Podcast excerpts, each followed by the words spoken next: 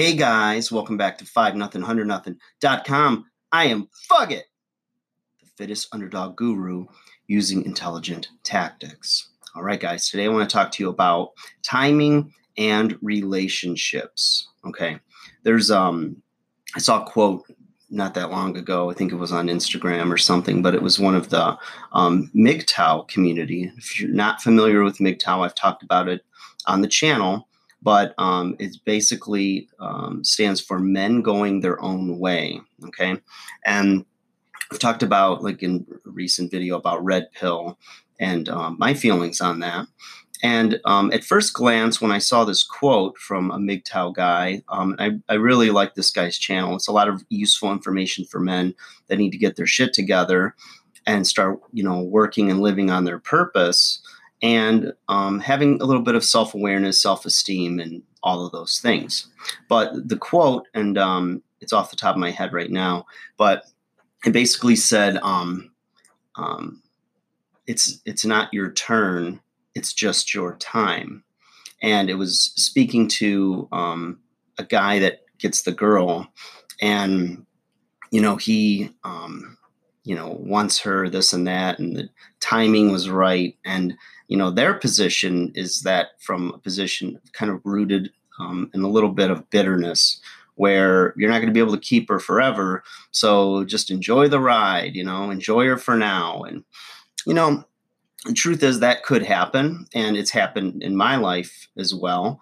But i think if you like embed that philosophy into your head you know and you approach your relationships or when you meet somebody from that position, you're already self sabotaging. And if you want a long term relationship and you want to be with somebody, then you can't look at it from that perspective of it's just your turn. I mean, it's ridiculous. So, um, but I know it has its place.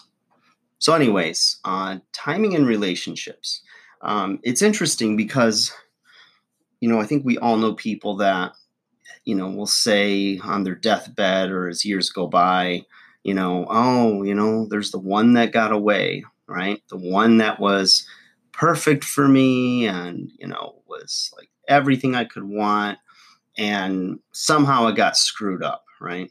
Now, let's assume that this person really, with all your nostalgia and stuff, really was that great of a person. But you know, memories and nostalgia can be a liar, um, as I've talked about here before. And sometimes, you know, you romanticize, you know, times in your life because, you know, the way it made you feel, um, maybe a place you were in your life, you were younger, whatever it is, right? And if it was on you, yeah, maybe it was, you know, that is the one that got away and you weren't ready for somebody like that. But the thing is, you can't look back and dwell and um, have regrets. What you have to do if you want to move forward and be happy and have hope for the future and have a better life is to think about what can I learn from that situation? What can I learn from that experience?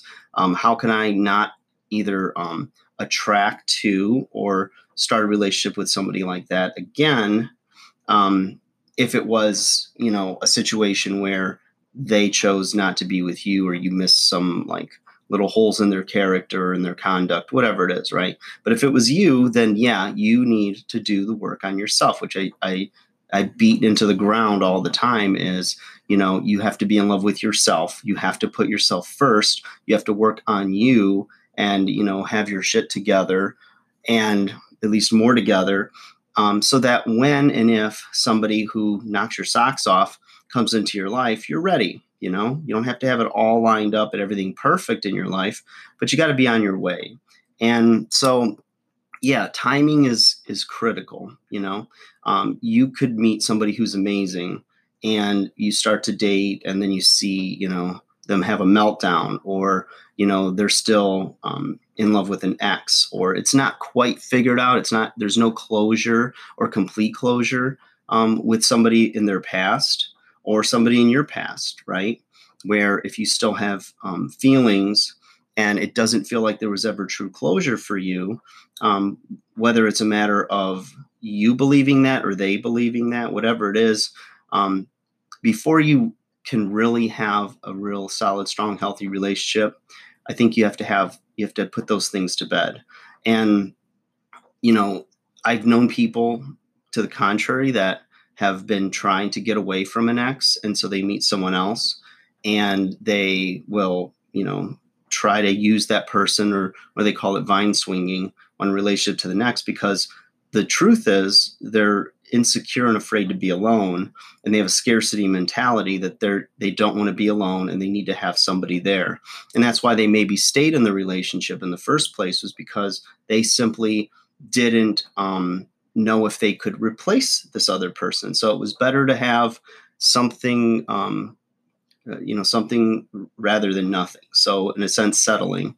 And that's really no way to live your life. And you know if that's your natural mindset then again, you've got a lot of work to do on yourself and a lot of growing so that when you do meet somebody who knocks your socks off and is amazing and checks your boxes of what you want in a relationship, you're going to be the kind of quality of person that's going to be able to not only attract but maintain that relationship, a high level of attraction, and be ready to start another chapter in your life with somebody that makes you happy, makes you smile, gives you a little glow.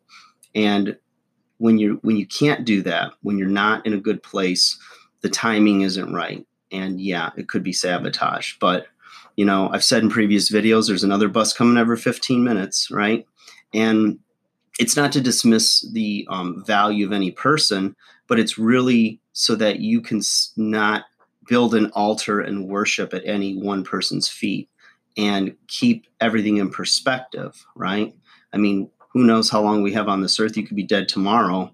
Um, you know, you might be here in 60, 70, 80 years, who knows? But at the end of the day, you know, people change, people grow, people evolve. Um, sometimes they fall apart.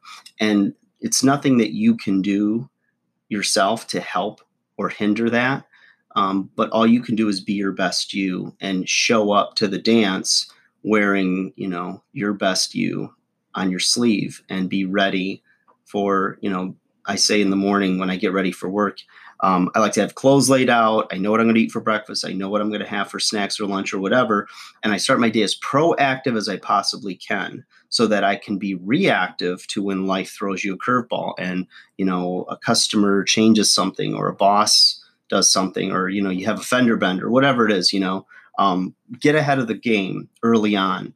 And you know in the same way with relationships, if you're not in one, then this is the best time ever to be selfish and work on yourself and get your stuff together. You know, um, I'm a big fan of planning. Write it down, have a plan. Um, you know, be realistic, but be systematic and check off some boxes and get your stuff together so that when the timing comes or serendipity or whatever whatever the heck you believe about meeting somebody um, you'll be ready to foster a good relationship if in fact that other person is ready as well okay? So be the the hero of your own story. You know rescue you work on you be your best you so that you can be better for everybody else. Like share subscribe. Take care you guys. Hope you enjoyed